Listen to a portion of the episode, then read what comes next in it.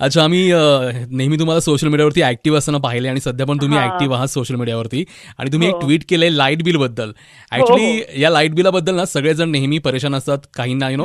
खूप जास्ती लाइट हो. बिल येते कधी कधी जे हो, तुमच्या हो. बाबतीत आता घडलंय नेमकं काय घडलंय नाही ऍक्च्युली ह्या महिन्यात ना अगदी आवाजवी बिल मिळालं म्हणजे जून महिन्यात काहीतरी एकोणतीस हजार सातशे रुपयाचं बिल आलं आणि खूपच मोठा धक्का होता तो माझ्यासाठी आणि बिल नीट परखून पाहिलं तेव्हा त्याच्यामध्ये कळलं की अकरा हजार काहीतरी मेचं रिडिंग झालंय म्हणजे मे महिन्यात बिल जे काय आहे ते फक्त अकरा हजाराचं आहे. आणि इतर जे उर्वरित बिल आहे ते काहीतरी मागच्या महिन्यांचं बिल असं त्यांनी त्याच्यात टाकलं होतं. तर मला हे जाणून घ्यायचं होतं की नक्की मागच्या महिन्यांचं कसं काय त्यांनी ठरवलं आणि ते एकाच वेळेला त्यांनी काय ऍड केलं.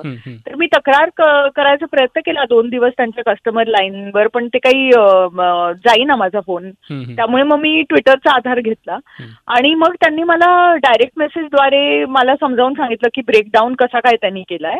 तर म्हणे मार्च आणि एप्रिल महिन्यात त्यांनी मीटरचं रिडिंग घेतलं नव्हतं लॉकडाऊनमुळे तर त्यांनी काय केलं की थोडंसं असं कमी दराचं बिल पाठवलं होतं. पाच हजार पाच हजार रुपयांचं बिल वगैरे ते घेत होते मार्च आणि एप्रिल महिन्यात. आणि मे महिन्याचं जेव्हा त्यांनी रिडिंग केलं अनलॉक वन पॉईंट झिरो झाल्यानंतर. तेव्हा त्यांच्या लक्षात अर्थात आलं की साधारण मे महिन्याचं जे बिल आहे त्या अनुषंगाने त्यांनी मार्च आणि एप्रिलचं पण ठरवलं ऍव्हरेज आणि ते तिन्ही महिन्याचं जे म्हणजे जो काही म्हणजे मे महिन्याचं मेन बिल. आणि एप्रिल आणि मार्चचं डिफरन्सचं बिल. ते त्यांनी एकाच महिन्यात जोडून हा दणका दिला. अच्छा.